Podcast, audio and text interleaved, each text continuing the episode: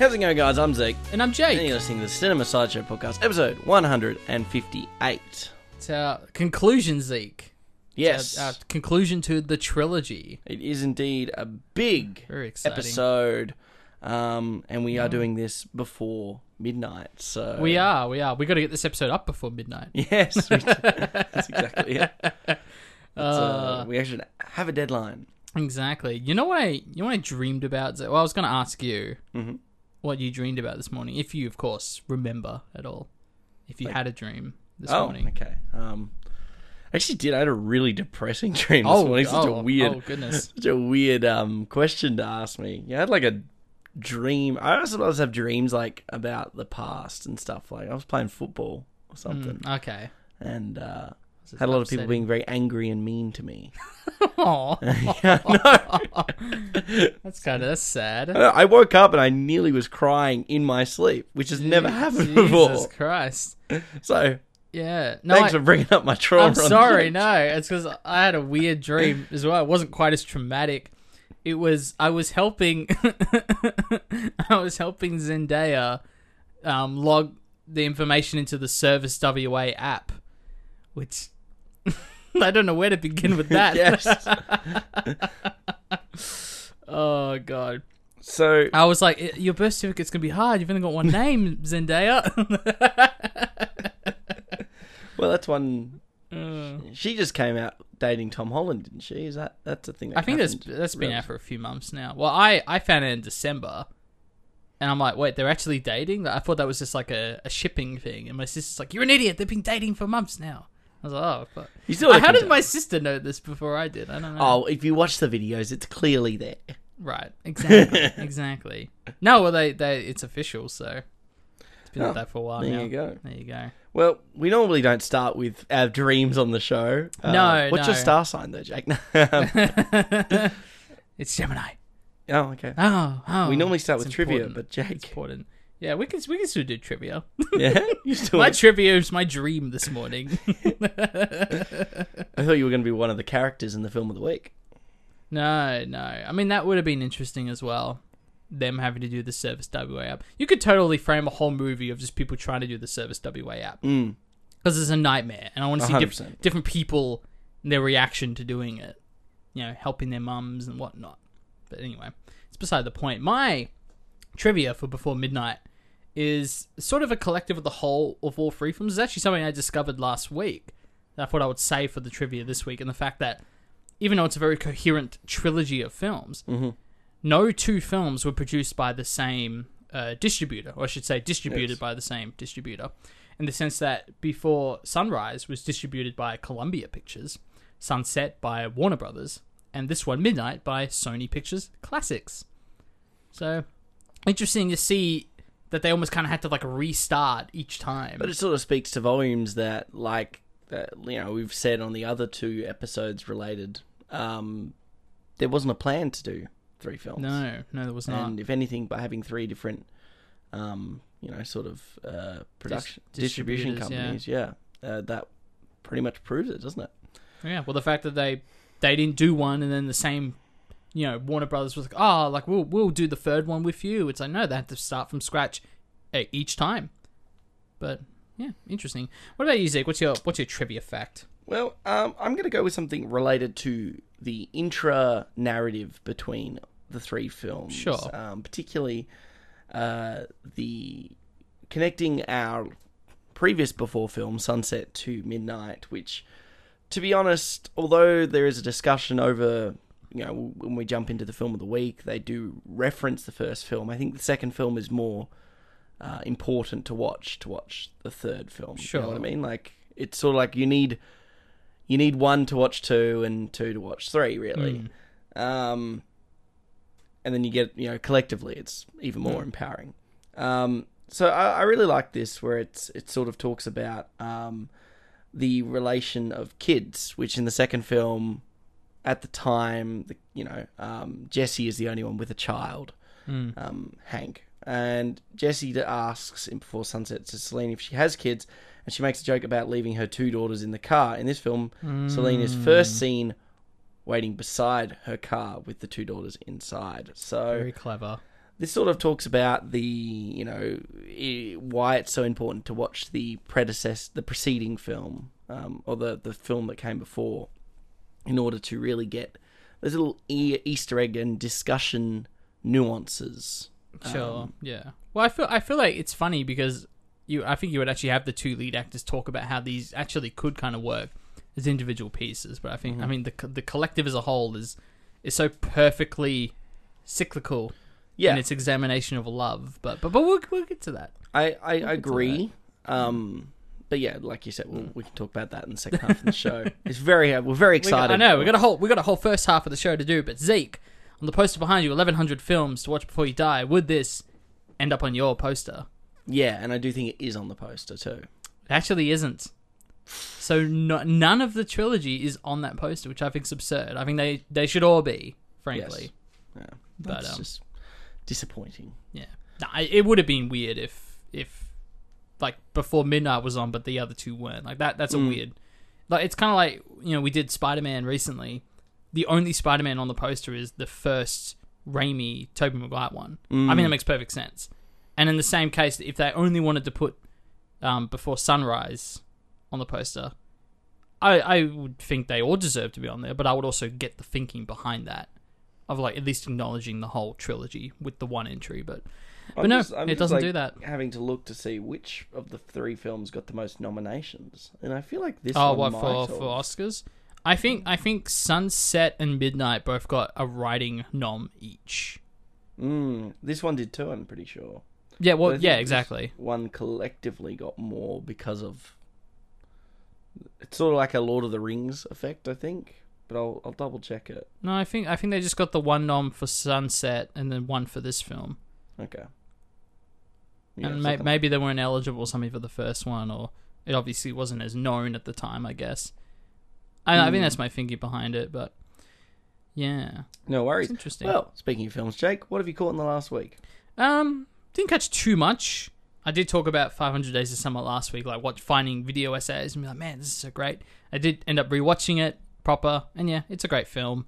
I mean, Joseph Gordon-Levitt's character. Each as I grow up, each time I realize how crappy he is as a person, but uh, this no, it's great. It's great subtext all around. Uh, the other two films I saw uh, went on a bit of a double feature for Ridley Ridley Scott. So, Ridley saw- Scott. Yeah, so Ridley Scott. Well, yeah. I saw House of Gucci and The Last Duel. So Okay. it's interesting. Thoughts? So The Last Duel obviously panned. No one saw it. Did not make its money back. People were very upset, especially because the general consensus was it was actually pretty good. It probably shouldn't have got panned, or uh, not panned, but um, Bombed. bombed. Yeah, it shouldn't have bombed exactly. As opposed to House of Gucci, which I think, like for me personally, I was more interested in that out of the two. It was a bit more, a little bit more contemporary. I was interested to see Lady Gaga and things like that in it. Um, I think it just spoke to me a little bit more that story than you know French medieval 14th century. Well, I'm not usually big whatever on on that those kinds of stories. Yeah. Um, now, of course, Gucci has already made its money back, so I believe it. Well, the the it's already made more than the original budget of the film, Mhm. not including, uh, I guess, advertising and stuff like that. So financially, it's doing a lot better, but the reviews are also much more scathing. And yeah, I kind of agree with that in the sense that it's a shame that House was the one that got the attention than Last Duel Yeah. because House of Gucci, man, oh goodness, very disappointing. I think, I think everyone's having a lot of fun in it. You know, I think Jared Leto's having way too much fun. It feels like he just sort of snuck on the set and they couldn't get rid of him. I mean, he's like that in most of the films he's in, to be honest. He really bugged me in this one. I mean, he bugs me in a lot of movies. Um, but what's interesting is that like this stylistic, flamboyant performance that virtually everyone's doing. So Adam Driver, Lady Gaga, um, Al Pacino, you know, like they're all doing these sort of crazy you know, performances. Um, it doesn't fit with the style of the film that is is so much more of a straight, linear, safe portrayal Mm. of this. And for those who don't know, it's about the Gucci family. I think throughout the 80s and 90s specifically, and of course Lady Gaga's character sort of marries into the Gucci family, and that's the most interesting part about this film is like the the control that she's trying to grab with the name and the fact that you know people are like, oh, well, she's not a real Gucci because she, she married into the family, Mm. and like her sort of trying to flip that and be like, no, no, no, I am a Gucci, and I and you know her obsession with that power and the name and those things that come with it. That's the most interesting part of this film, but it's also just a very unfocused film, and it has a lot of scenes with a lot of other characters wedged in between to the point where I sometimes forget she's even in it when she should clearly be the main character. Um, it It just is feels like too much is going on. there's too much going on. It is a slog. It is an absolute slog. I I mean, I so I watched it with Damien, and I leaned to him like at a certain point. I couldn't even tell you how far into the movie we are. I leaned in. I'm like, oh, by the way, Hoyt said that this movie is actually eight hours long, and he started pissing himself laughing. Like that's we both just were on the same wavelength of oh god, this is the longest movie I've ever seen. and it goes on and on and on and on and and then but you're so relieved when it's over. You're like, oh, thank God it's over. Which is funny because when we got out, we saw the whole border change mandate had happened, and like it felt like the whole world had changed while we were in this time capsule. That's how long it was. That's how long it felt like. Um, that by the time we actually got out and started talking about it, we realized that the ending itself was actually really anticlimactic and disappointing. Like it just sort of ends. There's no like pace to it. And I compared it to I Tonya in the sense that I Tonya, you know, and that's a film I really got to rewatch because I watched it years ago and I cannot even remember how I felt about it. I know you're not a huge fan of it necessarily, but the thing it does is it plays with this idea of, of you know the the unreliable narrator and having you know pieces the camera of you know the the actors in character talking about you know the way they perceive those events. And this film could have done with something like that. Could have done with you know Lady Gaga having these sort of interstitial things, talking about you know, reflecting on her life, and then we cut to those moments in time. And it's like I think it really needed that because it just it felt so linear and straightforward and conventional that I was just so bored because it didn't feel like it had anything to say about perspective or I mean it could totally go the I Tonya route. It's a very similar story. But Yeah. anyway, I, I was bored out of my mind. I thought it was I thought it was a shame. Crying shame. But Got you got you up and about though. it did, it did. Well, I was gonna say to you before the show, I was like, I'll save it. I really had to be in the mood for this film, and like, it got to the point where I was like, I just need to go see it. I need, I need a time. I need to walk in with my Vax pass to get in the Hoyts. I just need to commit because I was never gonna be in the mood for it. And as it turns out, I was never gonna be in the mood for it because the film is just not good. I'm sorry, but Ridley Scott, let me flip it over. Let me flip it over because the last duel, which I know you're very upset. Nobody watched it. it's on Disney Plus now, so it's okay. Um, much, much, much better. Polar opposite in terms of style. It is very grounded, very gritty. It sort of takes these these characters from 14th century France, medieval times, and treats them very seriously. There's no flamboyant performances in it. It's very much like here's the story, and it's going to get dark in places, but we're going to let it play straight out. And you have Matt Damon, Adam Driver, Jodie Comer, like those three, and Ben Affleck's in it as well. And I actually didn't mind it. I actually thought it was quite fun. He's doing like a bit of an accent. He's kind of got a different flavor to it. Um, but those three in particular, I thought were really great in it. And what's so interesting about the structure of this film, I don't know if you know this. I kind of like I heard enough about it that I Yeah. I knew ahead of time. But the film is essentially the same story told three times over from three different perspectives. So you have chapter one, you go from Matt Damon's perspective of how events play out, and then it will cut to chapter two, and it restarts the story from Adam Driver's point of view, hmm. and it will keep doing that.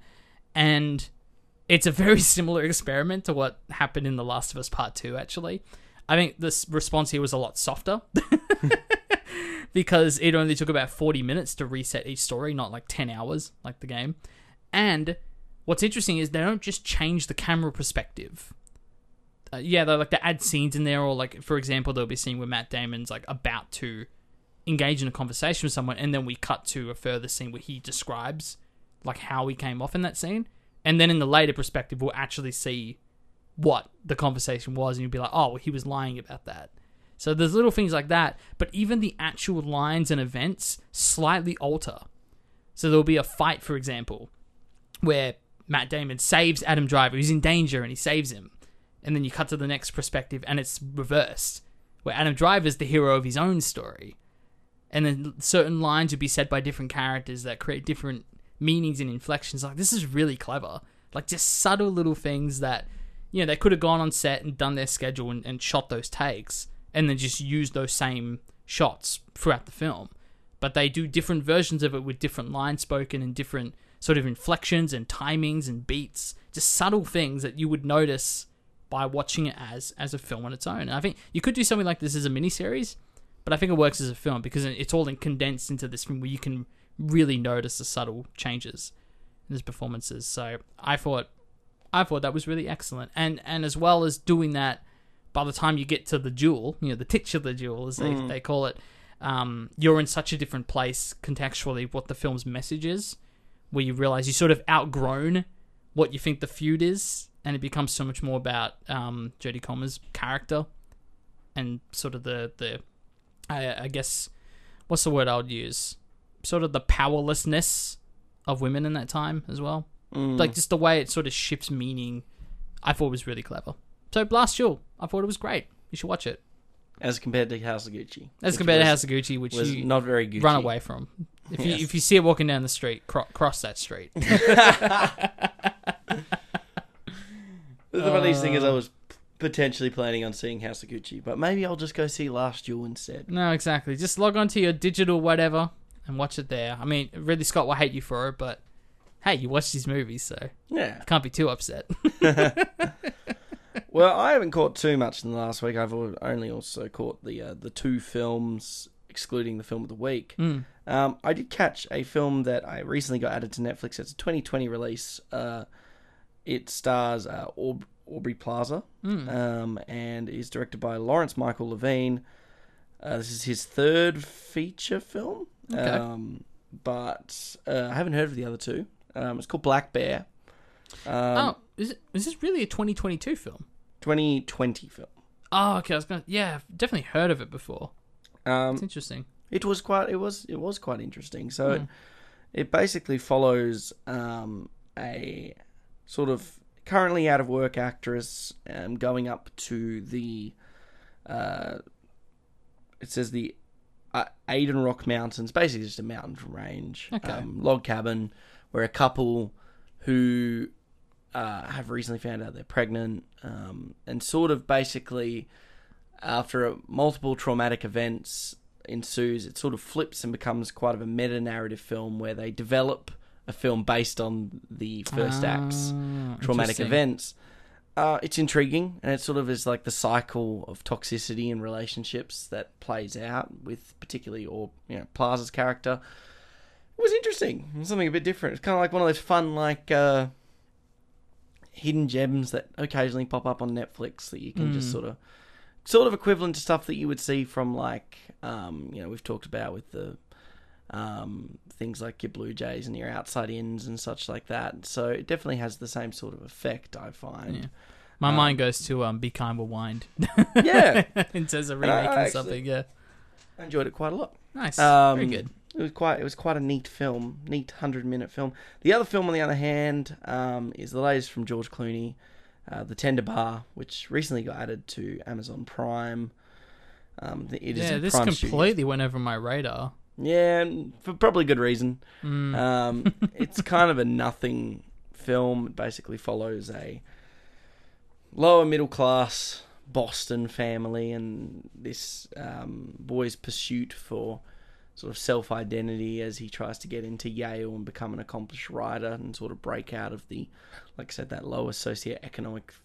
Sort of a different, uh, softer take on something like The Town, which has a very Mm. similar sort of notion in it, but not nearly as interesting or effective. Um, Yeah, the poster reminds me of Green Book. It's probably With the car and most the- accurate. It gives me very. so funny. It's like watching the King Richard trailer, and you're just like, all right, I get this. This is the soft, Yeah, the soft uh, Oscar nom. Yeah, um, I I get that, but like I'm still excited to see King Richard. Mm-hmm. That looks like a good version of those kind of movies, Yeah, though. okay. You know, I think it's gonna work. This one's fine. Yeah. You got hundred minutes. You want to kill. It was pretty. It went by pretty quickly. I, I Okay, that's props good. there. But it was, uh, you know, fine. Didn't do anything particularly like memorable, really. Sure. Apart from. Christopher Lloyd's the granddad in it, and he still looks like what he did in 1985. which at the same time, I then walked out of the room, and my mum was watching Doc Hollywood, which had Michael Oh, J. that's Fox funny. in it, and I was like, Man. Marty! He's yelling from your room. Yeah. so I thought that was pretty funny, like how someone cannot age thir- in 35 years or rare little aging. Uh, Yeah. Well, I I think the whole thing is they aged him up quite a bit in the in Back to the Future, but on the same token, he he he didn't look that different. I Yeah, mean, yeah. He, exactly. he, there's something going on with that man. exactly. He's good. I met him. I met him in real life at Supernova. You did. I yeah, did. Yeah, I got the photo in my room. He's a great man. He's a great There man. I got to tell him how important Back to the Future was. Not that he needed to hear it. no, probably heard it a few times. He's probably uh, yeah okay. Get out Do of you here. uh, have anything else? No, like no, that's that's all I saw in the last week. I still need to. I was gonna try and rewatch Euphoria the first season to catch up with season two, Nice. But I just it got to the point. It's like it's not gonna happen. I just need I need to re I need to watch a recap, like a twenty minute YouTube recap, and then just jump into season two. That, that's what I need to do. So hopefully this week I can start watching some more series easies for my Serializd account, Mm. not letterbox, but Serializd. What about? Uh, do you have any career things you'd like to touch on before? Um, not no. I thought about it. There's nothing yet. I booked a wedding gig, which Mm-hmm. is exciting. But that I mean, we might talk about that in a couple of weeks. But Groovy. I could talk about booking gigs. Yeah. I'm about to start my last year of masters, but that's not really a career thing. no, Not well, in the, the filmic the sense. film makes sense. No, it's all Um, in pursuit. It's all in pursuit of This that. is true. Yeah. Is true. All right. Well, I guess then it's time for us to move into the second half of the show with our film of the week. But Jake, what are we watching? This week in the show, Zeke, we're watching Before Midnight. You know something? You're just like the little girls and everybody else. You want to live inside some fairy tale, all right? I'm just trying to make things better here. All right, I tell you that I love you unconditionally. I tell you that you're beautiful. I tell you that your ass looks great when you're 80. Huh? I'm trying to make you laugh. Okay. All right, I put up with plenty of your shit. And if you think I'm just some dog who's gonna keep coming back, then you're wrong. But if you want true love, then this is it. This is real life. It's not perfect, but it's real. And if you can't see it, then you're blind, all right? I give up.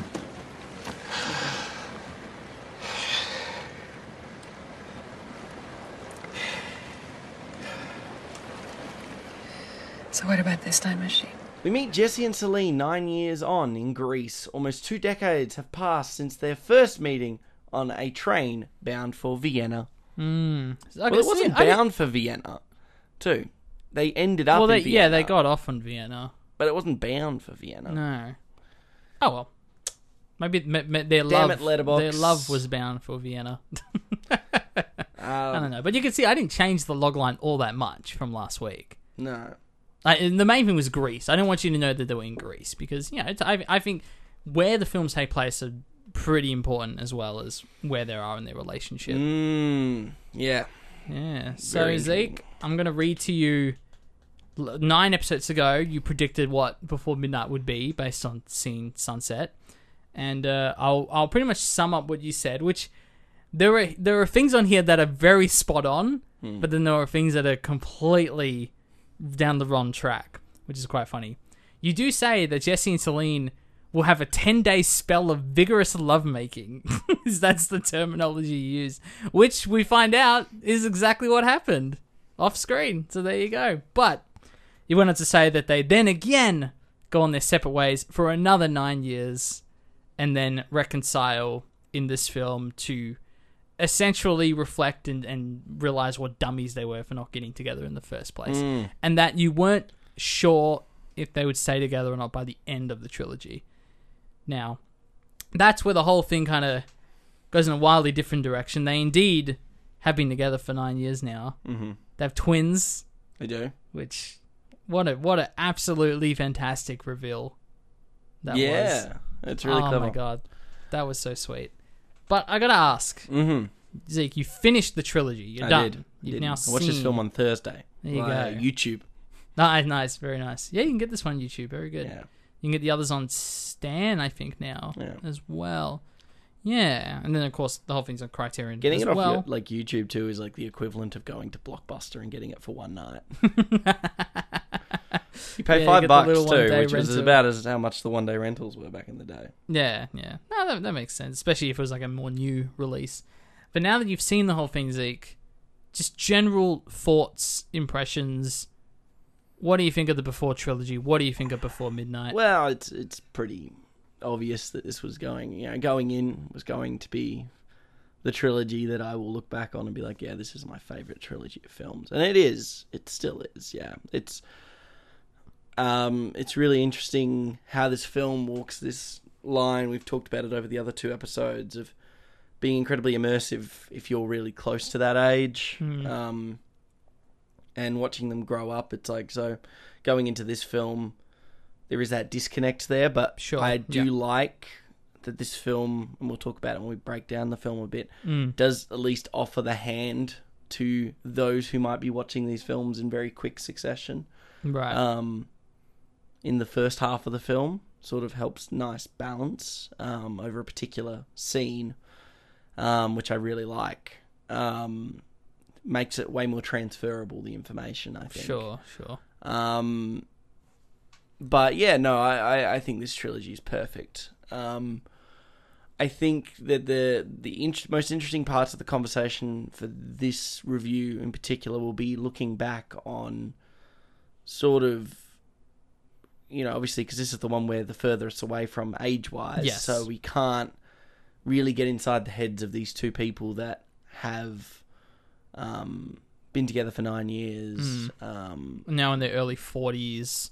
particular drama ensuing, um, Yeah. struggles with identity due to either societal expectations or general disconnect. Um, it's it's going to be an interesting sort of breakdown conversation. Yeah, The- well, that's there's a there's a lot in there, especially like parenthood and the, the types of things they're dealing with work wise, and especially Celine, um, are things that yeah we don't relate to as much because you know we're 24, you know we're much closer to the age that Jesse and Celine were in the first film, and I and I remember feeling it when I watched the whole series back to back to back for the first time, uh, like last May I want to say, I felt the relatability slowly itching away, and my initial reaction was that this is my least favorite for you know a couple of reasons in the sense that one you're right we are most removed from their like interpersonal lives and where there are in, ter- in terms of humans at the age of the mid 40s uh, we, it's harder for us to relate to those things.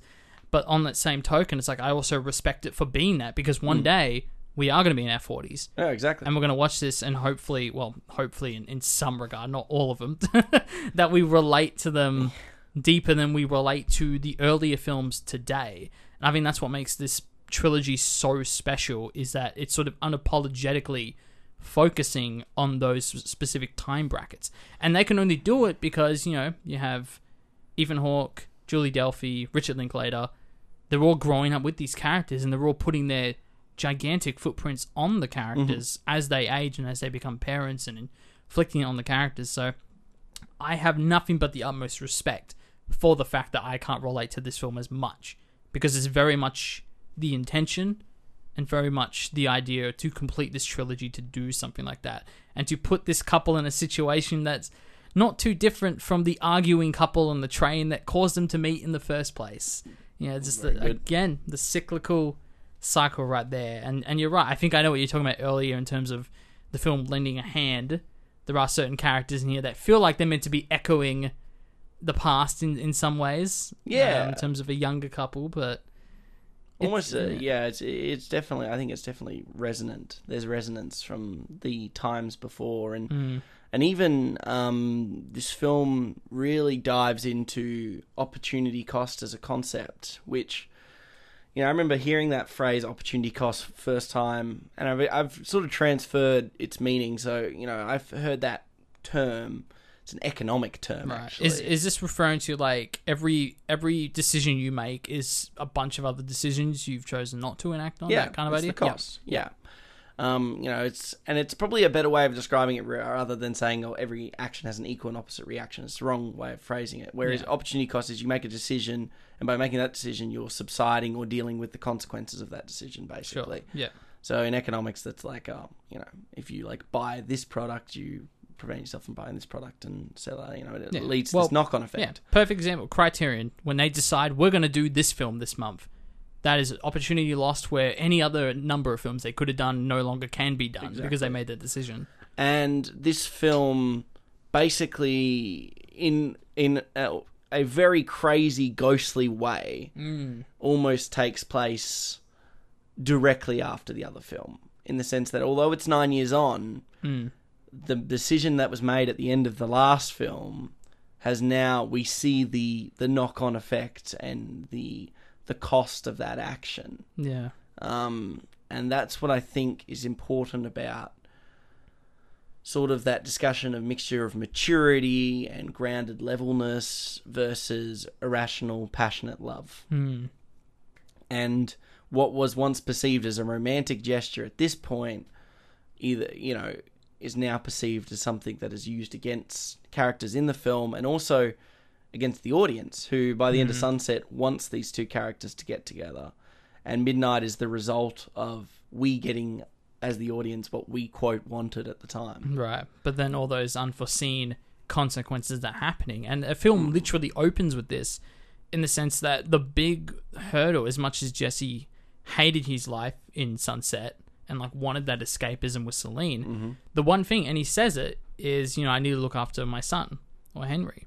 And I remember when you were predicting what the third film will be about, you took that into account of of Jesse can't abandon his son, mm-hmm. or does like you you can't do that. Yeah. And the first scene in this film is we see the relationship he has with his son, who's mm-hmm. now sort of in his pre-teens, maybe maybe 13, 14 in this film. Um, keep in mind, this came out around the same time, if not a year before um, Boyhood.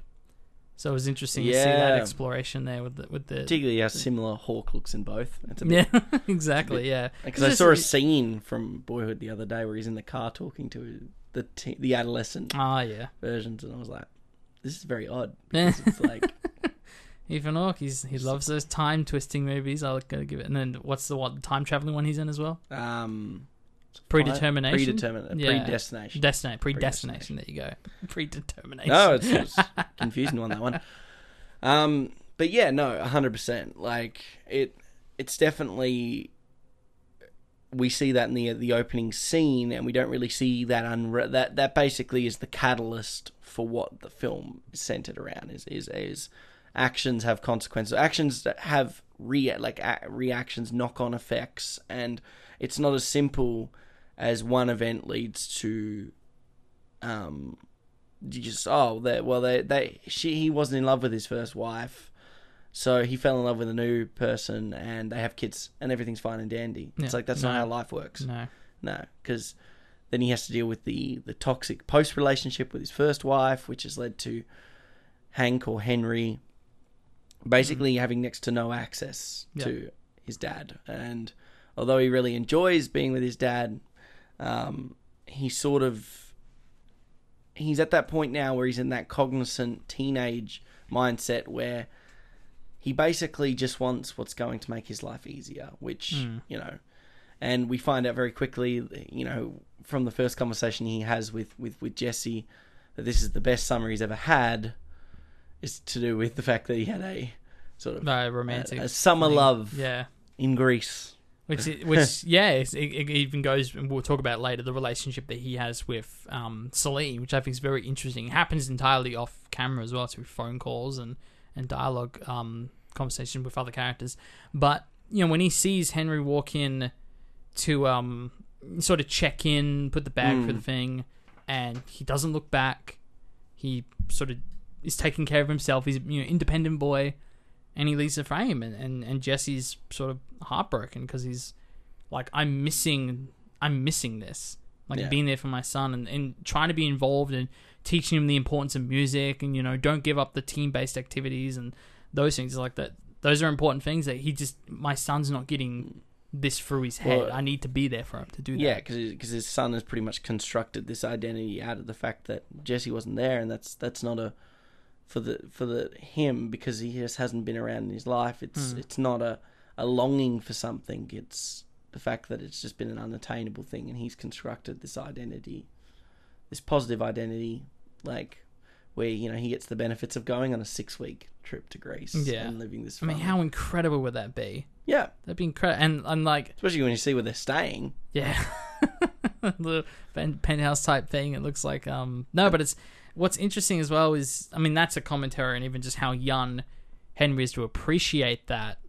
Um, I mean we could assume we obviously don't really see him interact with any of the other characters. We see him leave at the start. Um, but just to be able to sit there and appreciate the things around them, and it's like, and I I don't get the sense that their daughters aren't appreciating where they are because it's just very much like a family get together for them, I suppose. Um, but then getting to that age now where Jesse and Celine can't enjoy this because this is too much responsibility in terms of the parenthood and, and those stresses. But, you know, this scene leads on to them driving. They pass the ruins.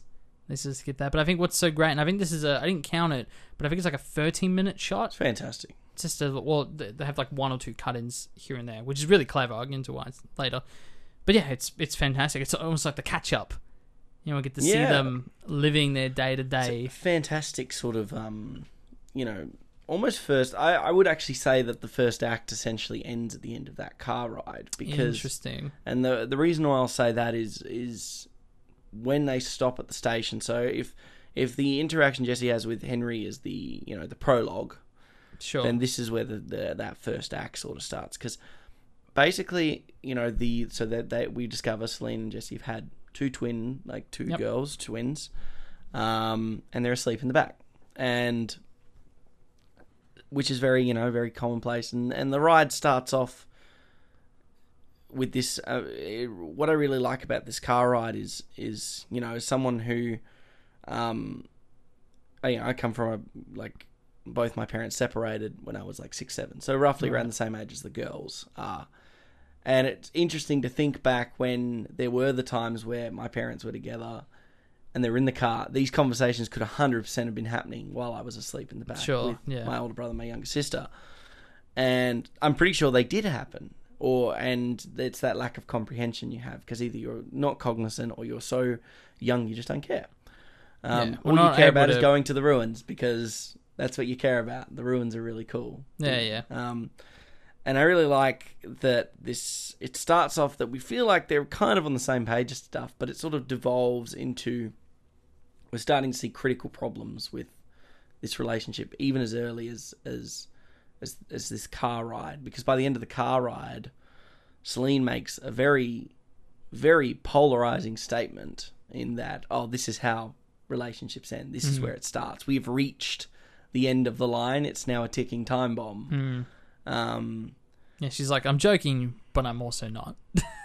Yeah well it's it's one of those things that you definitely feel the red flag fly because it's like and especially over the course of this film we start to see the nuances that they loved about each other in the first film and even the second film. They're now starting to get really frustrated by or they're, they're starting to like jesse's constant overcorrecting of celine's english despite the fact celine's first language is not english. Yeah um well she Yeah. even has that comment like the red in your beard's gone now that she never noticed until that night yeah just a little thing. I mean, that's a visual thing, but you're right. Like those those things that were romanticized have either faded away or they've become something of an annoyance and a trait that you just can't stand anymore. Yeah. And what I think about that car ride, because yeah, the kids are asleep. It's like it's it's almost like our one chance to really see them almost shoot the shit in a lot of ways, and we get that a bit as they walk towards the hotel. Um, but you're right; it's sort of snuck in there where she perceives Jesse's um, you know the feelings he's having about about Hank or, or Henry um, as oh well you want us to move to the US and he doesn't explicitly say it but as the film goes on it's very clear that that is what he would want. But Mm. that's where the cracks start seeping in was like, okay here's something that they both fundamentally disagree on in terms of where they need to go and I think that's where the cracks in the relationship start to seek I what I don't I find interesting. So you know, like looking through like Letterboxd comments and stuff, is the biggest critiques of this film are the characters feel like they're at their most one note at this point, and I don't Oh, I agree with that. Se- I, was gonna completely, say, I don't agree with that sentiment at all. If anything, the problem is that they they might demonstrate quote one notedness, but it's the reality of there are scenes, and I, I don't want to try and jump too back and forth over the, the plot. I would rather do it chronologically, but the the fact of the matter is they've been together for nine years, mm. and they've kind of been in each other's life. They even say that they've actually been together for eighteen years, which I find is a really interesting nuance. Yeah, that's true. Where did Yeah. we start counting? Oh, when we first had sex, so 18 years ago. Yeah, Yeah, that's it. That is interesting. They And- count that. it is very interesting because it's sort of like one of those things that couples have a tendency to correct transgressions. The fact that he did, you know, have a, technically have an affair with Celine. He was still with his wife at the time. Yep. Though he may not have been in an enjoyable relationship, he used, like you said, Celine as this escape, um, you know, option. And you know, as we discover over the course of the evening, it's like they they went to New York for a very short period of time. They lived on she lived on his terms, but then you know they moved to Paris, had the kids, and there are underlying either insecurities that the other person has resentment for those decisions they made as a team, as a as a collective, or um, the fact that they actually subtly, you know, Jesse subtly resents Celine for doing that and staying in France, and it was apparently all on her terms. Yeah, And- which is those are things that like we we just can't see, but it's like we kind of have to take their word for it on that. And and you know that was the thing is she had a complicated pregnancy, and she makes a mm-hmm. few comments like that. You know, I nearly died, etc. etc. That that sort of motivates the decision to move back. But you're right. We, we because we don't really see those things, we can only take it for face value mm. of where the grudges come from, and we don't we can't really sit there and be like, oh well, this character's wrong or this character's wrong because No. we don't have enough of that history or information to go off of. The important thing is the fact that they're blaming each other, the fact that they're being bitternful and, and spiteful Mm. about the situation they find themselves in.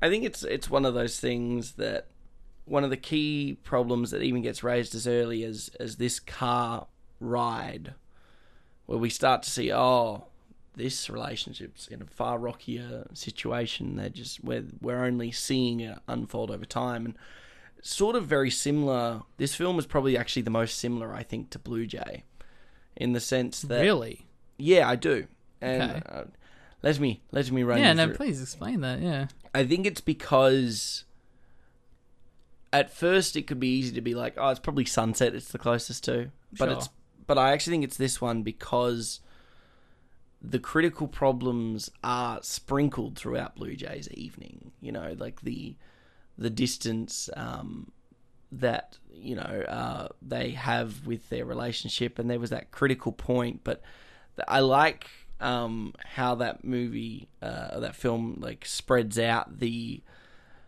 the problems, and then when we get to the boiling point, and everyone they're having a go at each other, um, it becomes very apparent what the core problem was, but it was always there the whole time. Whereas this one does a very similar thing, where even as early as the the first scene that we see our two characters interacting with each other, we know that there's problems there that they're just choosing to ignore, or they're choosing to get enveloped in.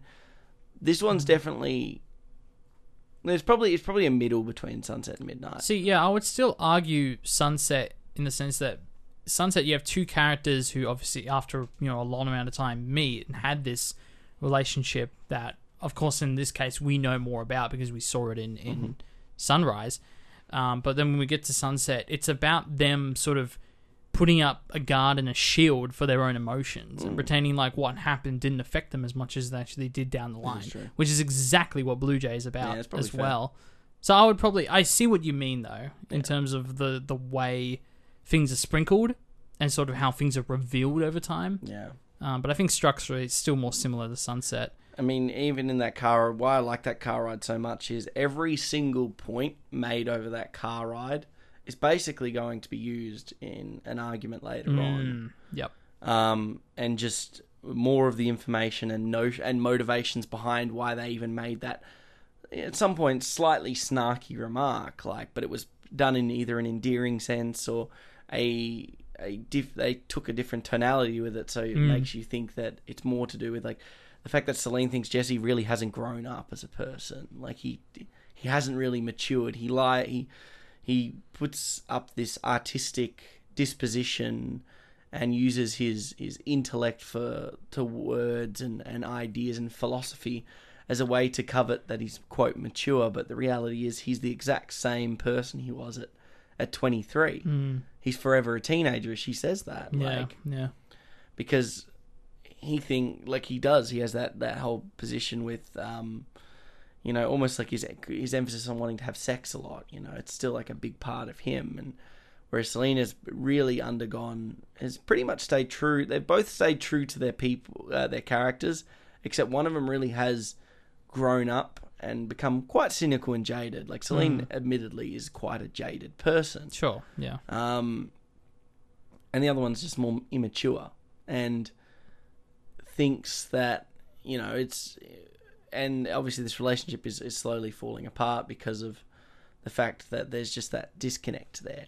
Um, and that it comes out a lot in that car ride where it with with everything. Like the fact that Celine really knows despite you know working being a bit of a workaholic and desperately trying to you know and even having to take bringing her frustrations of the workplace because you know she is taking she is the more outwardly working person the working class person um while Jesse is more the home homebody which on the surface looks like oh well then he would be more in touch with his kids more supportive of his kids but as we find out later in the film it, he does the the the tip of the iceberg roles, the roles that are seen by everyone and perceived by everyone, but not the subtle nuanced roles that she still does because of her commitment to her kids, her kids. yeah.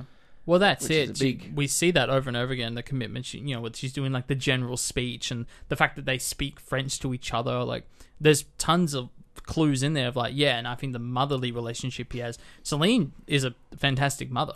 Yeah. You want to say, but so much of it boggles and weighs her down in a sense where I think there's there's sort of a duality to what she's struggling with, and it's it's very much a what's the word I'm looking for?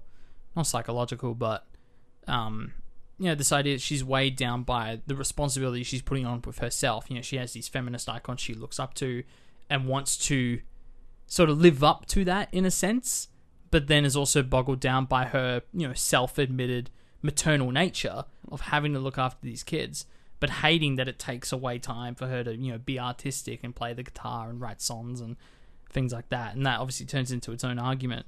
But I think as much as I mean, there's a lot of interesting things going on with Celine, and I'm when I watched this with my mum recently, maybe about a, a couple of months ago, she was like, "She's such a bitch in this one," and like I understand where that comes from, but I'm also like, I feel like her whole journey through these three films has been like, oh, uh, being aware and afraid of being put in a box like the mother of the family, and by this film, she feels like she has been and can't climb out of that. And then Jesse just makes fun of her because, like, well, you know, you're not actually, you are privileged. You know, you grew up in France.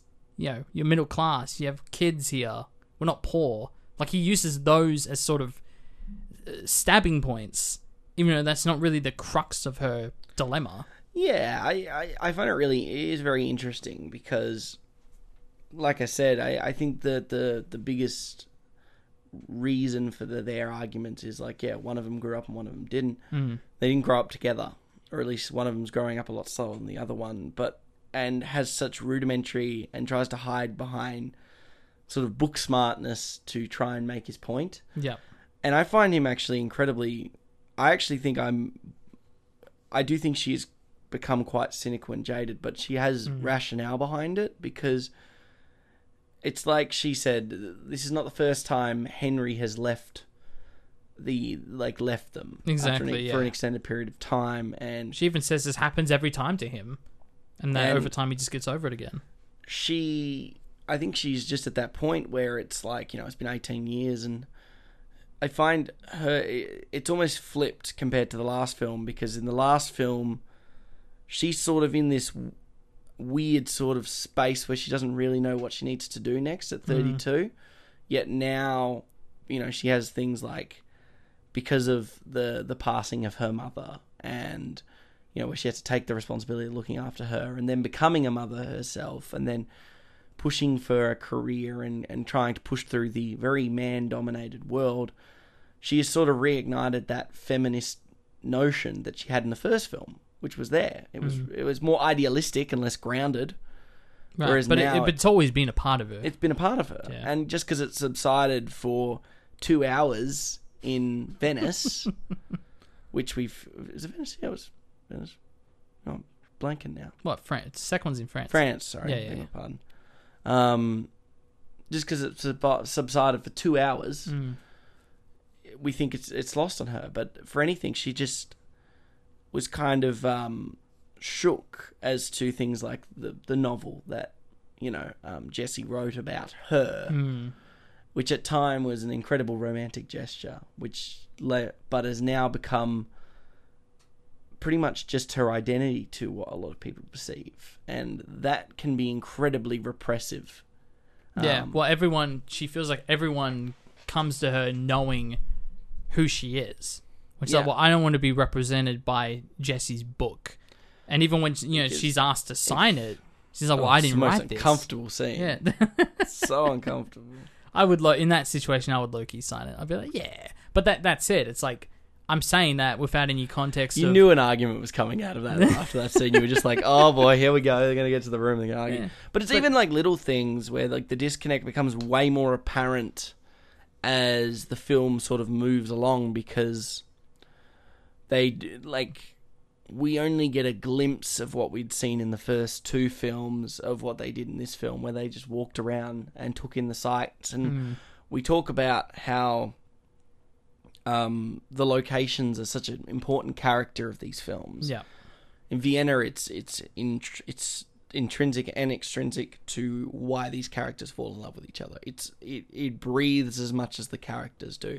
In Yeah. the second one, it's there, but it's more about the characters. It, we're starting to see that transition to we're just focusing more on the characters, less about the place we're in. Mm. Um, and then by this film, it's it's the the location also be- almost becomes alien to them. It doesn't it doesn't have a homogenous relationship with the two characters as they interact with the world. In fact, Celine doesn't enjoy Greece that much. Yeah, She's- she didn't want to go. which is a huge and a fascinating sort of uh, uh, disposition to have from the first film, where a you know simply a boy asked a girl to get off a train with him and spend a night in a place that they had never been before, yeah. and that's that's very Well, intriguing. there's a sense of innocence in that in that original thing, and now now because it's all settled and they're they're people, like they're a collective, Hmm. they have more time to, to think about those things. And for me, the the core differences between the three films, geographically or even environmentally, is Vienna's very you know artistic place where you have you know the street performers and the card read or the palm readers, I Hmm. should say, and like all those people. Um, you know the street drawers, you know they draw the, the caricatures or the, the poems, I should say. Um, there's a lot of nightlife and artistry in the streets of Vienna for them to interact with. And by the time they get to um, France, in the second one, the, it, everything around them is quiet and Mm. sort of additive, and like nobody interacts with them at all in that second film. And here it's a bit more domesticated, where we go, we sometimes go two and a half minutes without either of them saying a line because there's other characters talking. Yeah, I was. I was incredible. I think that's a fantastic point to bring up. That it's this this ev- it is. It's the evolution from sort of like a, a chaotic, volatile but passionate relationship to a more domesticated, mm. subdued, and honestly slowly dying relationship. It the the the lunch scene with all of the characters, which all these characters we pretty much to this point have had nothing more than a small interaction prior to this lunch scene, is a fantastic scene Mm. because we get generational love and sort of what that means and honestly the practicality and irrationality of love. We have the perfect balance like um and i find that really interesting. And like you said like they'll go periods of time where they're not even talking and Yeah. I actually checked; it was about two and a half minutes towards the very end, where they actually talk less and less and less as the scene goes on. and I, I kind of I, I love that because mm. it's it sort of talks about how yeah they're they're slowly starting to just meld. They're no longer the characters that we're going along the ride with. They're almost getting lost in the background a little mm. bit, which is which is quite interesting because the some of the stories at the table are more interesting and fascinating than the two that we've been following this whole time. And Yeah. we don't get that essence that we get from even the first two films where the location breeds life because we're confined to this look pretty villa but relatively subdued in its sort of nature or even man-made um, paraphernalia of the, the location Um, whereas the other ones, it's it's a huge part. Um, and then for thirty minutes, we're confined to a hotel room, which Yeah. is as generic a hotel room as you've ever seen. Like Sure, it's got yeah. no life, it's got no character, and I love that Celine feels almost suffocated and lost in it because because it's by like being in it. Yeah. because it's it's completely different. It's it's so nothing, and we mm-hmm. only get essences of that romanticism from the first two films in literally the last five minutes, because the Yep. rest of the film is predominantly, like you said, domesticated. It it feels like it's lost its spark, and only times we ever really capture that, recapture that spark, is actually either through Celine and Jesse's perception of others, Mm. particularly at this this lunch conversation, or or basically fundamentally right at the end of the film. Yeah, it's it's really clever because of just the way it's constantly juxtapositioning the film that came before it.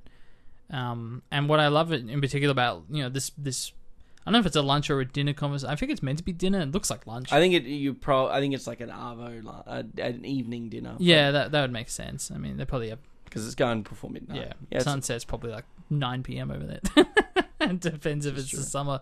But um, what I loved especially because you're right, they each have sort of different stories, and I love Patrick talking about sort of how he, him and his wife they were sort of a collective, excuse me, but they weren't a one in the sense that well she's gone now, but I'm still living, but we sort of have this mutual relationship, and then you compare it to the younger couple where um, I think that's been sort of juxtaposed with the younger version of Jesse and Celine and the fact that they very much met and decided to keep in touch with each other technologically, where they'll fall asleep to each other on Skype or they were, you know, do things over the phone or things things like that. I think it's interesting that that's been juxtaposed and, and Celine even says like, oh, it's, that's the new romantic now. She sort of makes fun of it.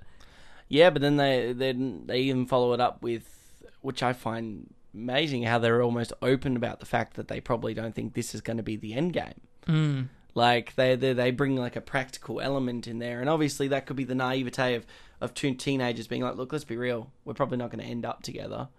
But obviously, they're still going to experience the heartbreak of ending that relationship at some point if they do. But the fact that, like, you know, everyone at the, the table, like Patrick and Stefano, like, they're, they're, they're all like, oh, well, that's incredibly practical. And even when Patrick even talks about it with his partner, you know, who's passed away now, about how they both looked after each other, but they looked after themselves first Yeah. and putting them so it was all, they like they said they're two single entities, which is such an in, crucial um, discussion point about this, and uh, particularly this weird notion that what I love with this, with what Linklater's done here, and even what obviously Hawke and Delpy have done, is they have grown with the world because we have undergone this weird ideological shift where dating now, you know, obviously as as two gentlemen in our mid, you know, approaching our mid twenties, it's like it's like definitely a, a conversation point where if I'm dating a girl, a lot of them want to have that individual identity. They're obsessed with owning things by themselves and having that self ownership. It's mm. marriage is is almost approached now with like prenuptials are no- now a pretty normal thing. Yeah. And that's like that's fine, but it's more that practical outlet. We we have that practical element in there. And I know this film came out 2013, 2014, but it hasn't changed by 2022. You know, it's it's the exact same. It's like young people are like so obsessed with a, a, car, a carving in a self identity that doesn't need to be defined by someone else. That they would rather have someone that complements their existence. Hmm. And funny enough, in 1995, that was the ideologies of Celine and Jesse. They wanted to be two individuals, Yeah. but they also wanted to be romantic, have the romantic. So they wanted their cake, their individual cake, and their couple, know, cake at the same time. And Yeah. Well, I I don't think I don't think they're failing as a couple in this film because of of that. I don't think that has changed in terms of like the individual individualism, but I think what what's important is that they're not they're having very selfish ideas about what they want and where to go in the future in mm. terms of Jesse wanting to go back to the US to look after Henry and Celine be like, well, you know, I have this career opportunity. I want to stay, you know, in my home with my kids and it's not that they're not listening to each other, but it's like they can't have that conversation without it turning into a big screaming fighting match because it just becomes about other things. It becomes spiteful. well, yeah, I mean, it's the, it's sort of what it. I mean, the big, the the biggest thing is this really is why I think it- it's kind of wrong to pers- um, perceive Celine as the the more aggressive and out of line party because I actually think Jesse is because Jesse made a decision. He made an immature decision at the time, and he's really just dealing with the ramifications with Yeah. it. You know, and I think that the fact of the matter is, it's and it becomes very apparent when when Hank or Henry calls Celine three times over the course of the film, Yeah. um, just to check in and, and talk about her travel progress, but doesn't contact Jesse. And it's like Celine's not even biologically related. No, But- she's a stepmother. Not even legally. But yeah, like um, clearly that they have a very positive relationship there. Uh, Like, for example, that that disconnect is so apparent because like maybe she's more like a, a yeah, like you said, like a stepmom or a mentor role. So Henry feels more comfortable talking about the affirmation he had for a girl while he was on holiday. Like, yeah. the fact that Jesse has to find out that Hank had his first kiss through Celine Hmm. infuriates him. You can tell it affects him in that car ride. Yeah. Well, he feels left out. every time Henry calls, Celine answers and then hangs up the phone and doesn't even give it back. You know, give it to, to Jesse, and that's admittedly that is a a little petty. Like, and I definitely think that there are moments where both of the characters are quite petty to each other. Like that immaturity comes out. Like Yeah. it's not her kid and she needs to there needs to be that respect there. But he's also so blasé about it. Does he get up off the bed and try and get the phone off her or ask? No he, he sits on the bed He kind of he kind of lets her do it so that he can call her out exactly. later on. Yeah. i think that's important because if he really wanted to make an active effort he would just do it. But he's always he has a very woe is me construct about him. He likes being a, a victim. Um, and it's always under that he always puts it under a philosophical guise that oh it's like oh like i don't want to be like my dad and here i am being like my dad but he's, he's very blasé about it you know he's still caught up in his own drama that he's ignoring the fact that he has two kids that he can actively be responsible and look after and be prevalent father figures to. Yeah. Well, that that almost perfectly segues into something I want to talk about because he is a father to those daughters, and he he is obviously a father to Henry. But the main key difference there, and he mentions it multiple times, the fact that he throws like a girl, he doesn't know how to play catch, he doesn't do this or that. He wants to bond with his son, not necessarily his kid, but his son. And this film actually kind of goes out of its way to portray that very binary domestic lifestyle where you have the guys, you know, they're outside talking about their books and that, and you have the girls inside cooking and talking about the daughters and all the girls, and um, it sort of represents in this very binary way, which I thought was interesting, in the sense that yeah, I think I was about to call him Ethan. Ethan, or, I mean Jesse very much wants to be a father to his son, and it almost kind of does trump the relationship he would have with his daughters and with Celine. He doesn't want to do that. Mm. And I, I think that is an excellent point you raised. Like he's he put himself in this situation when he decided to not go on the plane and stay with Celine. He knew at that moment that the big consequence was going to be his relationship with Henry is going to be strained forever. Yeah, and we we know he has a really at that point he had a very positive relationship with Henry. The mm. only reason he was staying in that marriage was because of Henry. Exactly. But he elected a a lot of his intentions were always his even his romantic gestures.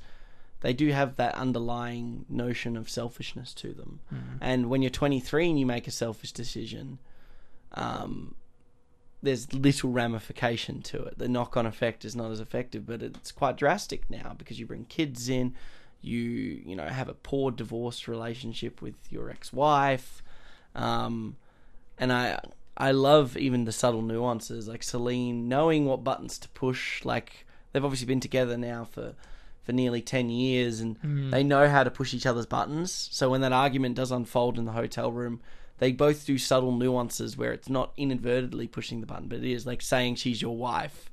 Like, and it's like Yeah, they haven't yeah. been married for 10 Exactly. years. Being ex-wife for a very long time. Yeah. yeah exactly. Um, and I, I love that. I do because it's sort of like very interesting. This this conversation of unfolding where they're, they're having this argument, and uh, I really like that. It it just changes because it, you know, we've talked about the power of of organic conversation. All three of these films, and how they still walk that perfect line between having points and potencies of their characters and Mm. their intentions, but still feeling so casual and normalized. And the way that that argument transforms and tangent, like goes on tangents, Yep.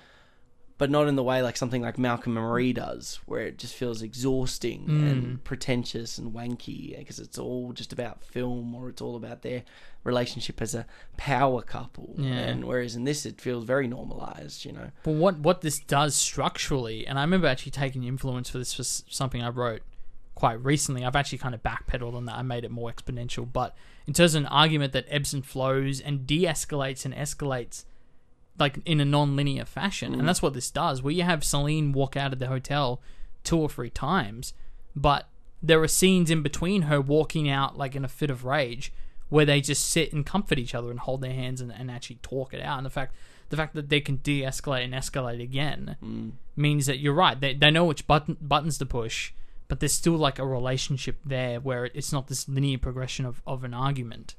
Yeah, it doesn't, uh, and they don't go like you know, and it is. I think it's apt to compare it to something like Malcolm Marie because yeah, it does. Ha- it, that's what makes that one feel unnatural and more staged versus mm. this one feel more natural because yeah.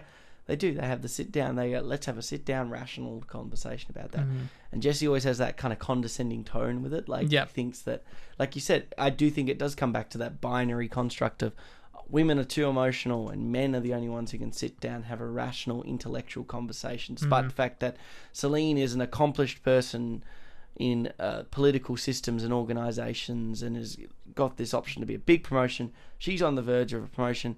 He's now writing his third book in which his se- or his fourth book in which the second and third one were given eh, lukewarm relatings and the only one he ever gets like positive attention for is that first one about Celine.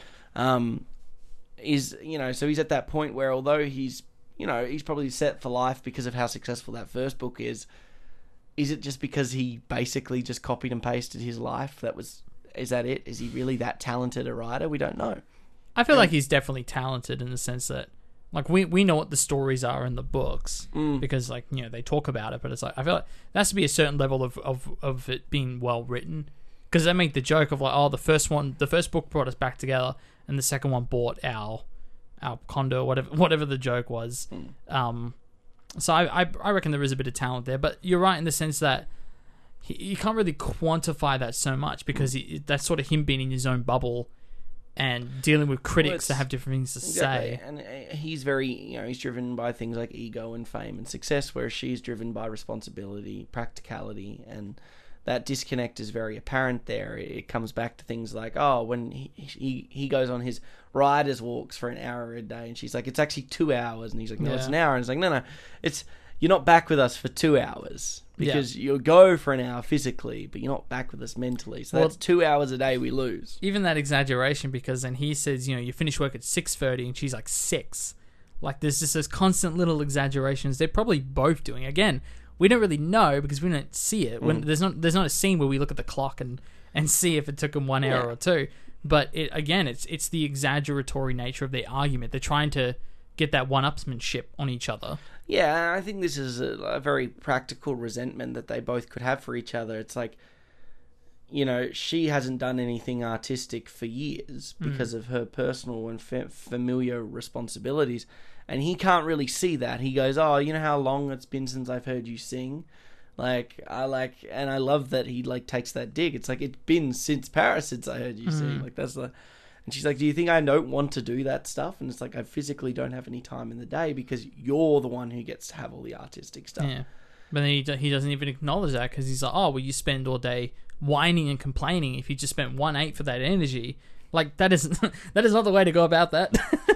but you're right because you they wanna just, just be- they're trying like, to "Oh, dig at each other. That's yeah. what it is. Yeah. That's it because they feel incredibly frustrated, and we start to hear revelations come out about, um, you know, not um, being monogamous to one another and, and such. You know, like she reckons, uh, you know, Celine reckons that Jesse had an affair on one of the tours with a bookshop owner, and and Jesse t- multiple times mentions that for some reason he's really into Celine uh, blowing certain members of parliament, Yeah. apparently. But Sure.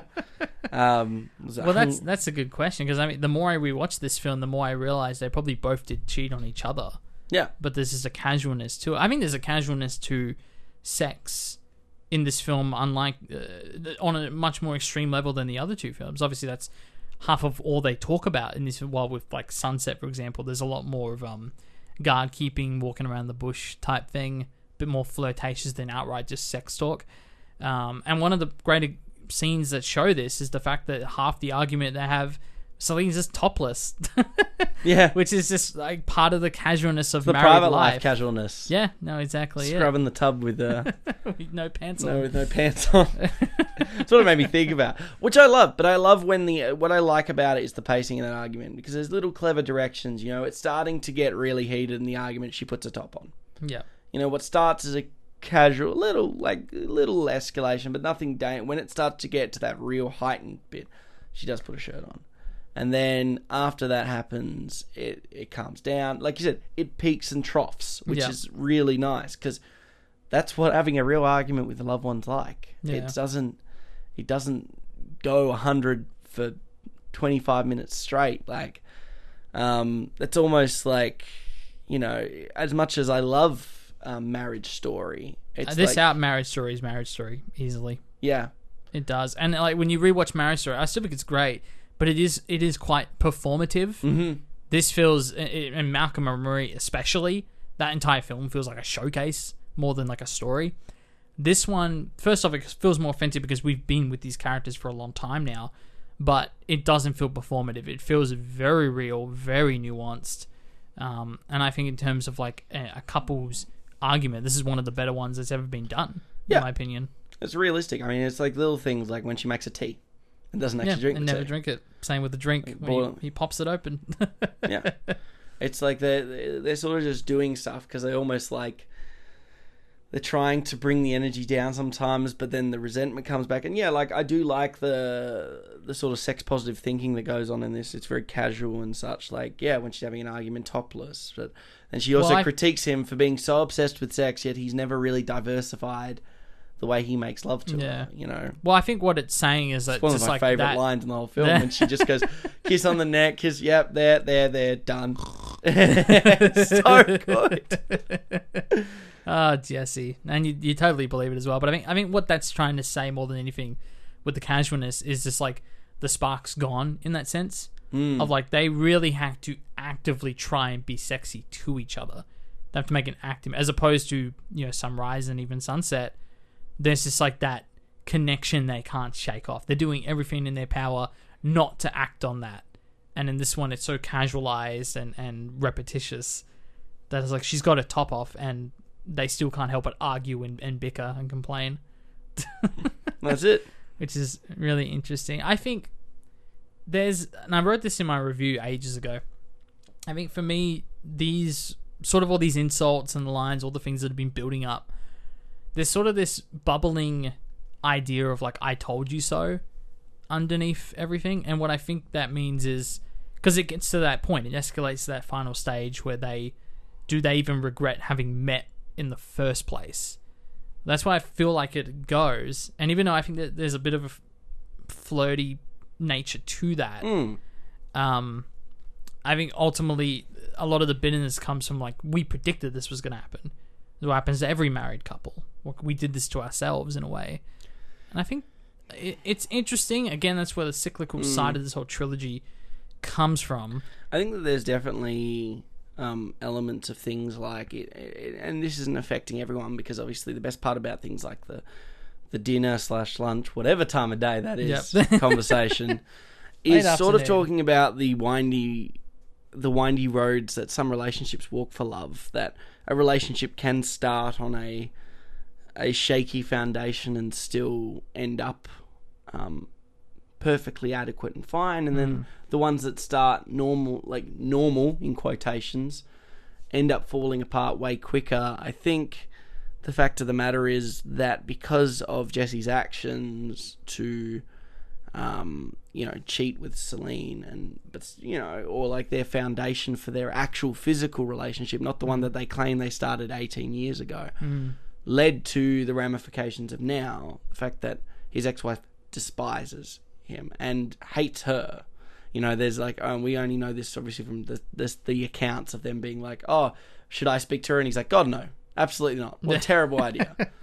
Not clearly again, there has yeah. been some interaction that's happened there beforehand. And whereas maybe if they had separated um, on a more mutual and uh, positive term, the situation with Hank or Henry might have unfolded differently. It might not have, because, you know, Celine's opinion of, of Jesse's ex wife is incredibly low right. constantly it's, it's calling her an strong alcoholic. opinion. Yeah. to you know, like she's not fit to be a mother is a very key notion that she puts forward constantly. Yeah. In Jesse pseudo, he pass very passively defends his ex-wife, like, oh, it's not that, like, right.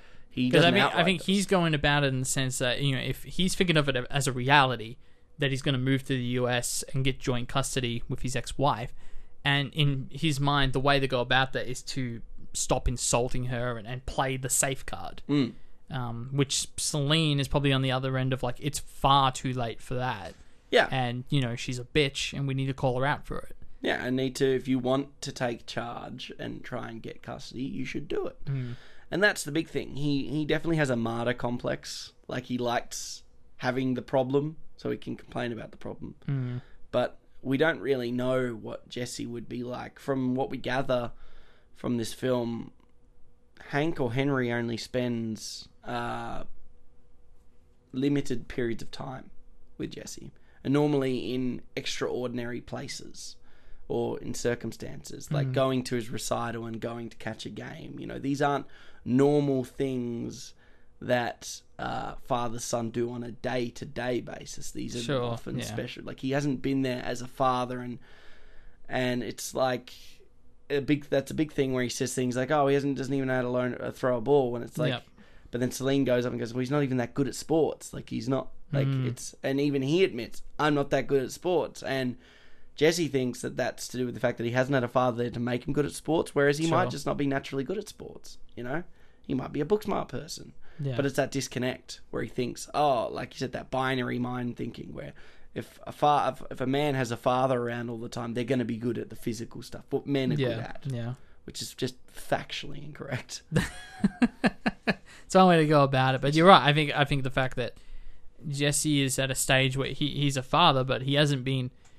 I you know, I don't know how old. let- Let's say he's 12 or 13 years old, Yeah. Henry. You know, he hasn't been there for 12, 13 years of, of Henry's life, and he has a lot of catching up to do as a father.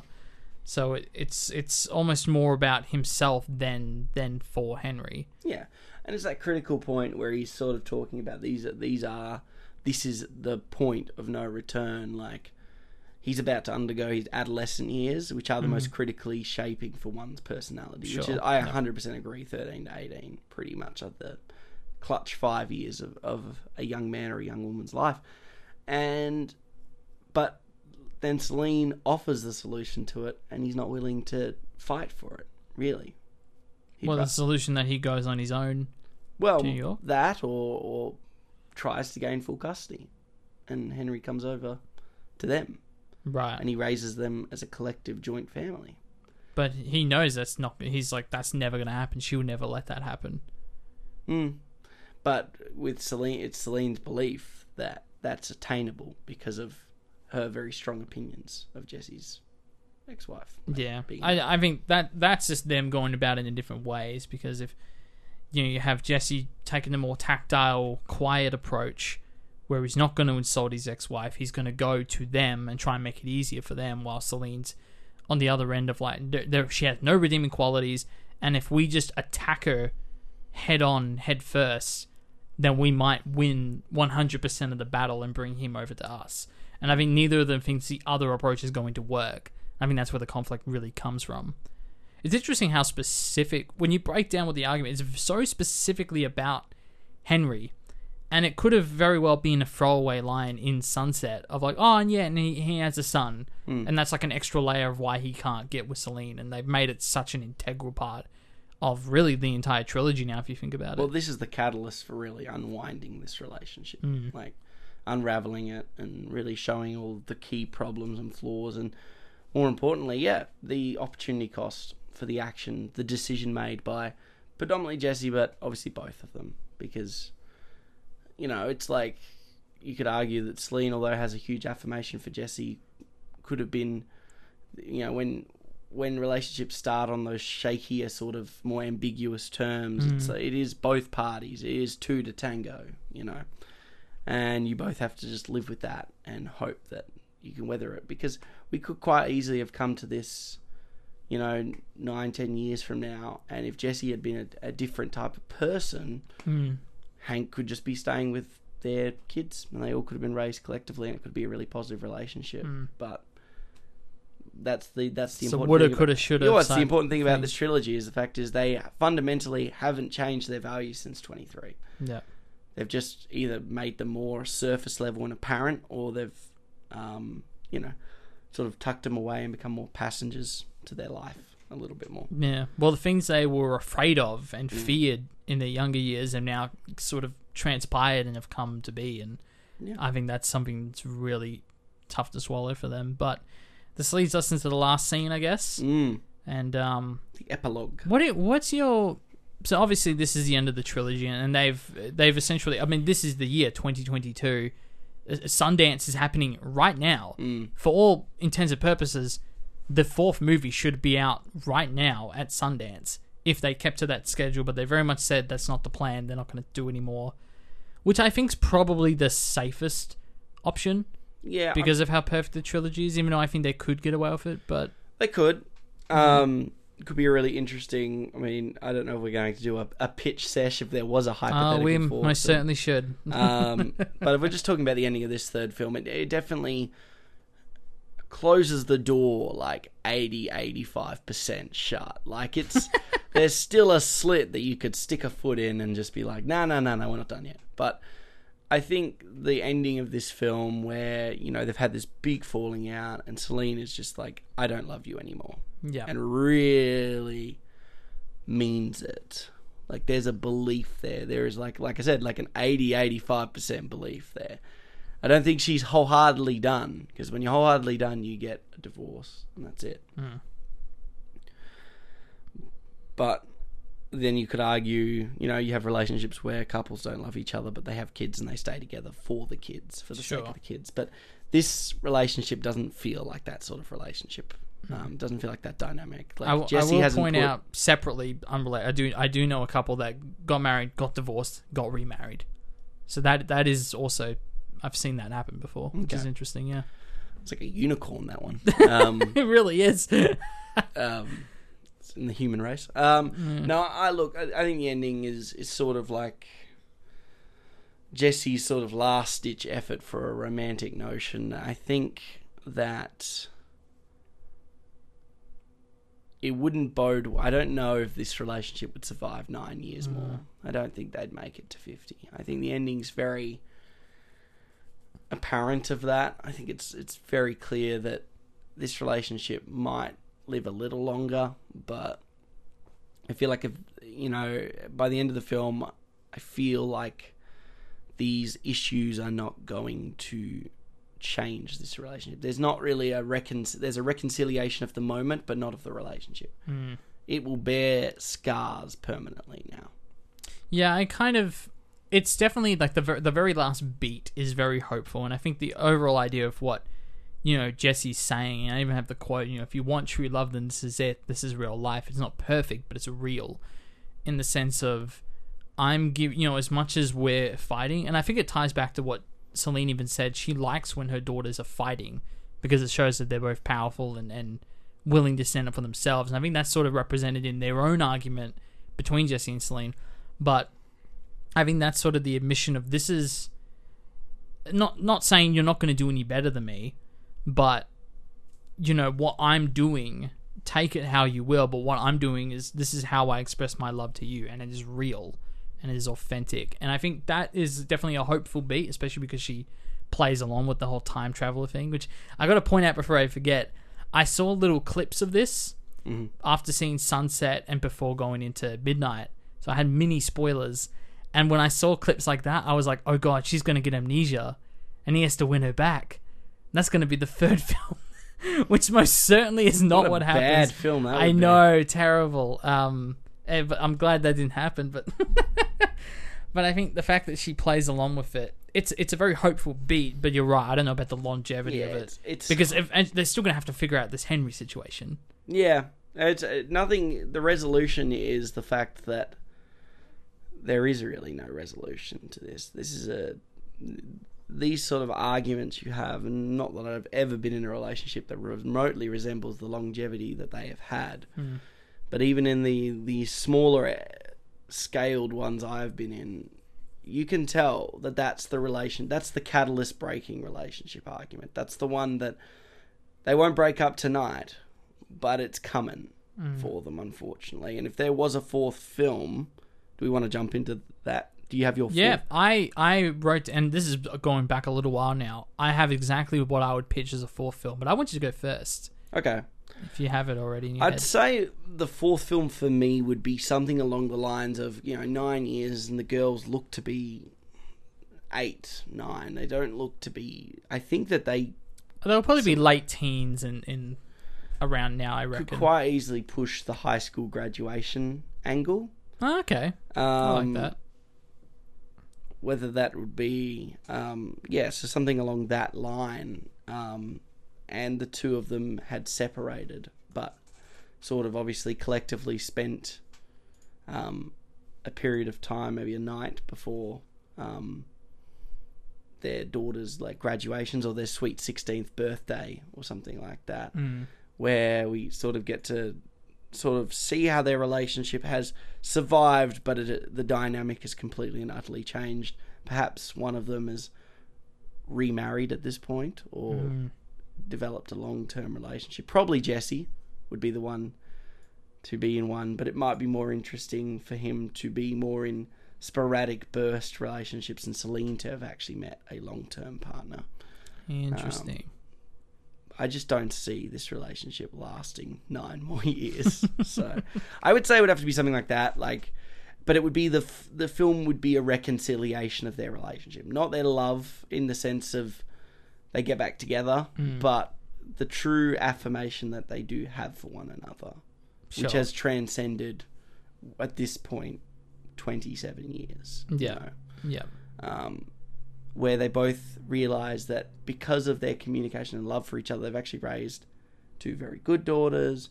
He's maybe rekindled his relationship with his actual son, and now they're in a place where they both just really just enjoy being in each other's company. Mm-hmm. They've developed an equilibrium, and not because they've tried the relationship, it didn't work out, and what they realize is they did need each other in their lives, but just not for the reason they first perceived. Right. I like that. And and what's interesting is that I sort of took more the route of the where, when, and how. So you could easily tie those ideas from your idea into sort of the setting of mine. So I went more in the route of. And uh, do you have a title for what yours would be called? Because I have a I title. it, I made a joke that it'd be like before tomorrow or something. It has to be something Mm. time related, right? How many more? How many more times are there? Well, my my pitch, and there's a few reasons. My pitch would be that it's called before midday. So, because we're talking Yeah, it noon, could be midday. you could call it before noon. I like midday because it comes off midnight, midnight, midday. Mm-hmm. Um, as the same way that sunrise, sunset. So you get the sun in the two, and then you get Yeah. mid in this one. Um, and yeah, you, that's actually a good point. I guess the daughters, I, I imagine the daughters being like 16, 17. They're probably actually closer to 14, 15 Mm. in this version. But my thinking was that yeah, you record before midday. That way you can have it take place overnight, which we haven't done since the first movie. And they could be either divorced or not divorced in the scenario. I think them being divorced is more well, see, divorced they're not actually married. They say that. So Separate. yeah, separated. That's the best way to put it. I reckon it is more interesting they're separated, so we can take the ideas from your version, put it in here, where um, one of the daughters was in a non non lethal, non dangerous car accident, but just something to put her in the hospital for the night. They have to do checkups, and this causes Jesse and Celine to meet at the hospital and sort of keep them there waiting to hear on the status of their daughter throughout the night. And yeah, I think from there you can have a lot of interesting discussions of where they are in their 50s and if they are separated, what are the kind of relationships they're in now, whether you're right, whether it's a bunch of sporadic relationships or what, you know, maybe maybe Celine has gotten married. It's sort of the 500 days of summer effect Mm. where someone is I'm never getting married ends up getting married to someone else. Um, there's a lot of things you can do in there, I reckon. Trying to work out the ages of the, the kids. Yeah, I tra- Letterboxd wasn't helping me with that, but or is Wikipedia? I would say they're at least five in before midnight. I believe that they're because I think the time. I think that it's not too long. I think after two, because they go they go to New York for two years after the Paris thing, and then they go back to Paris for Celine's mother, and then Yeah. shortly after that. So it could be six, seven. well, she she they moved to give birth. That was the idea. Okay, then so that would be it could like two be two years. to two So to seven, three years, which would Um, make them alright. sixteen. Yeah, the older the better. Because in my thinking, maybe, maybe it's like a boyfriend took her out, um, and then they got into like a small car accident. Mm-hmm. That's the reason. They could talk about their kids dating or whatever. Um, th- th- there's a lot of different angles in there, but my my thinking is that they have to wait in this hospital for checkups. Don't add too many stakes there. It's not like anyone's going to die or anything. You don't. You want the focus to still be on them. Mm. This is just a, a time and a place for them to be put into a room together. and have to kind of work as a team. sort Yeah, of, Be on the exactly. same page. I think that's really good. I mean, it could even be as simple as um, with Hank's age, it could be Hank's twenty first. Him coming, Yeah, as, and That's true. that's the other way. You go to the boyhood route where you have like the full consummation of manhood. But it should center around. I believe it should center around the twins. Rather, I, I mean, that makes way more sense to me. Um, Oh, here we go. Hank, who was born it says teenager. In 1998. No, he's young. Okay, so a little older than 21. But th- then again, that's Well, just, no, that's the actor. in yeah in the film it says Sure. he's the he's an adolescent teenager so Sure. quite easily 13 which Yeah. to be honest he looks 13 Yeah, you could get away with that. yeah I mean, I'm looking at his face now. He's done some other stuff as well, which is cool. He was in Moonrise Kingdom. Did not know for that. For reference sake if it's 2013 when this film was made he would have been 15 okay, interesting. He's definitely he definitely looks still younger than like 15, 15 in the movie. um But yeah, but I, I, I think yeah, you're right. You kind of have to focus on the girls because like, if if obviously Celine has that relationship with Hank, but say they've moved to the US for whatever reason or they've Mm. separated and gone that way, you, you, they need to be all within close proximity of each other. And I think it would make sense for Jesse to have to join Celine in a hospital to wait on the status of you know one of their daughters, and it could end in a lunch. Mm. And again, I didn't focus too much on the, the specificities of it, partly because I'm not 50 years old. So I don't know what would be the ex- exploration there. But in terms of the inner relationship, I think that your story kind of makes a lot of sense to go down in that direction. There we go we've, we've just done it for you Linklater you just go. do it now Just do it now. writer's credits You got less than 12 months yeah before before December 31st. I wonder if they'd bring the COVID stuff in you know I wonder if Uh, an integral part I don't think that would be smart. Because I know that was the whole thing with the third season of Succession was do they bring COVID or not, and they decided no. And I think that was smart because they could just focus on what was already sure established. I don't know what COVID would have to say about Jesse and Celine's relationship, Mhm.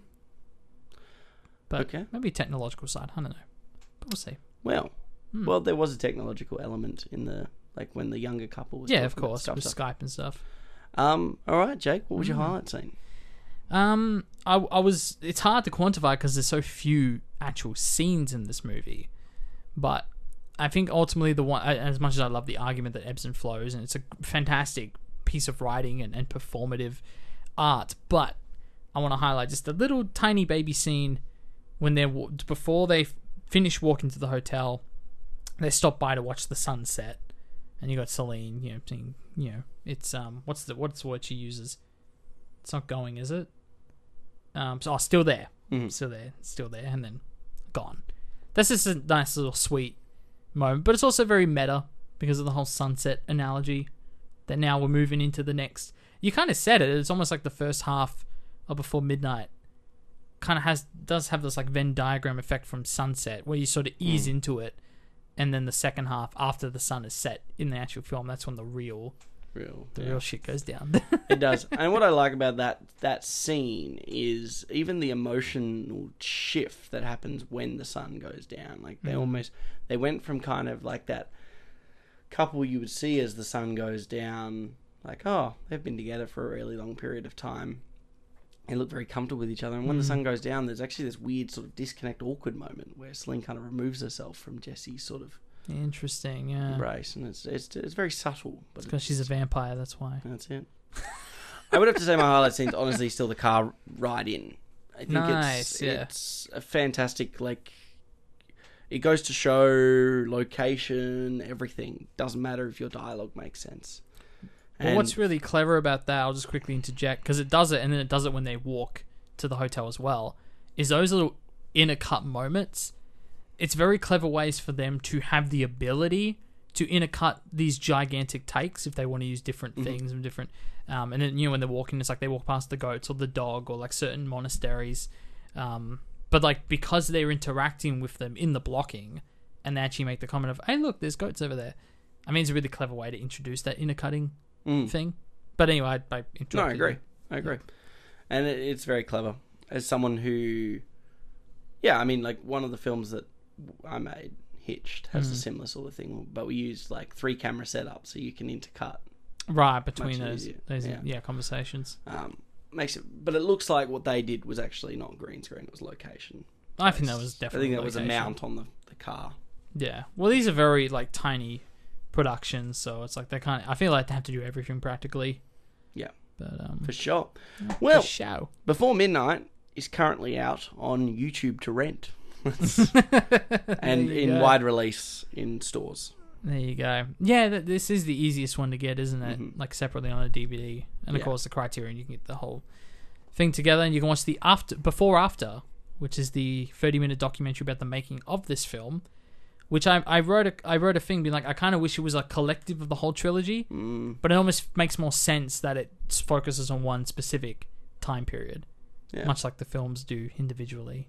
But yeah, there you go. Well, speaking of films, Jack, what's news is film uh, to cinemas and streaming platforms this week? Streaming is pretty. Not a lot. Not a lot happening, Zeke. We have the documentary Shane, as well as Last Kiss and Inglourious Basterds coming to Amazon Prime this week. Mm. You got the local film Jasper Jones coming to Stan. And coming to Netflix, you have The Woman in the House Across the Street from the Girl in the Window, which is a bit of a satirical series. Yeah, I'm, I'm going to give that a watch. Yeah? I think. Yeah, it looked alright. Looked funny. Yeah, it's I do like them making fun of those sentence long titles that we we've made fun of for a long time on the show. I watched the trailer for it. Looked alright. Yeah, that's good. And coming to cinemas this week, and I swear this has already been playing, but I'm going to do the write up anyway because it's still in the coming soon section Yeah. at Luna specifically. But you have Parallel Mothers, which sees two single women meet in a hospital room where they are both about to give birth. And fun fact, my one of my mum's best friends, that's how they met, was they both gave birth on the, in the same hospital in the same day. So it does happen. It does happen. It's crazy. Um, so that happens, and despite their age and life circumstances, they form a strong bond, as two mothers would do. It sounds like a really easy, like, really smart film. Like you Hmm. could do on a relatively low budget. It reminds me. I think the film is called Adam. I could be wrong. There's like 50 million films called Adam that came out in 2019, but there is a 2019 film called. I will just double check that it is called Adam once my internet decides to work. Um, but it is about two. God, it remind. I think it is about. Oh, it's about a mother and a pregnant woman. Whom obviously the pregnant woman is looking for siege somewhere to stay during her pregnancy, and they end up forming this sort of unlikely bond together, as well as the daughter of that mother, and that's a really good film. I'm my internet's just not working right now, but I'm I'm confident it's called. Oh yeah, it's called Adam, 2019, directed by uh, Maram Chuazani. I'm not doing that right, but it is it is a subtitled film, just so you know. But it, rem- it reminds me a bit of that. The Hating Game is a romantic comedy that sees Lucy Hale and Austin Stowell engage in a quote unquote healthy game of professional one upmanship that's only complicated by her growing attraction to him. Ooh. There you go. Very exciting. Limbo sees a young Syrian musician and other refugees seek asylum on a remote Scottish island. Queen Bee stars Ellen Burstyn as an independent senior who, uh, excuse me, who decides to temporarily move into a nearby retirement community where she quote unquote experiences several new things. That's what the logline says. Mm. Experiences several new things. Several new. Several. Not one, new- not two, but several. Several new things, things that are new to her as a senior. I mean, hey, it, I guess it explains it. I guess. Oh, Christ Almighty! Uh, and finally, the eyes of Tammy Faye retells the true story of the titular televangelist played by Jessica Chastain and Andrew Garfield as her husband. Andrew, getting a lot of work recently. I know he's in a lot of stuff. Not mainstream though. He, Yes. That that doesn't exist. That movie. No.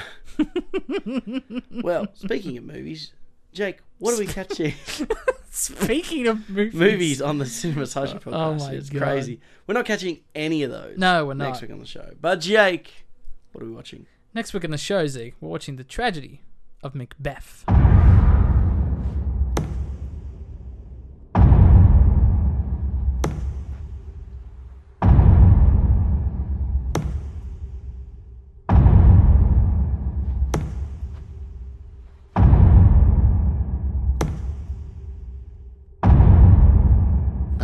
Of my thumbs. Something wicked this way comes.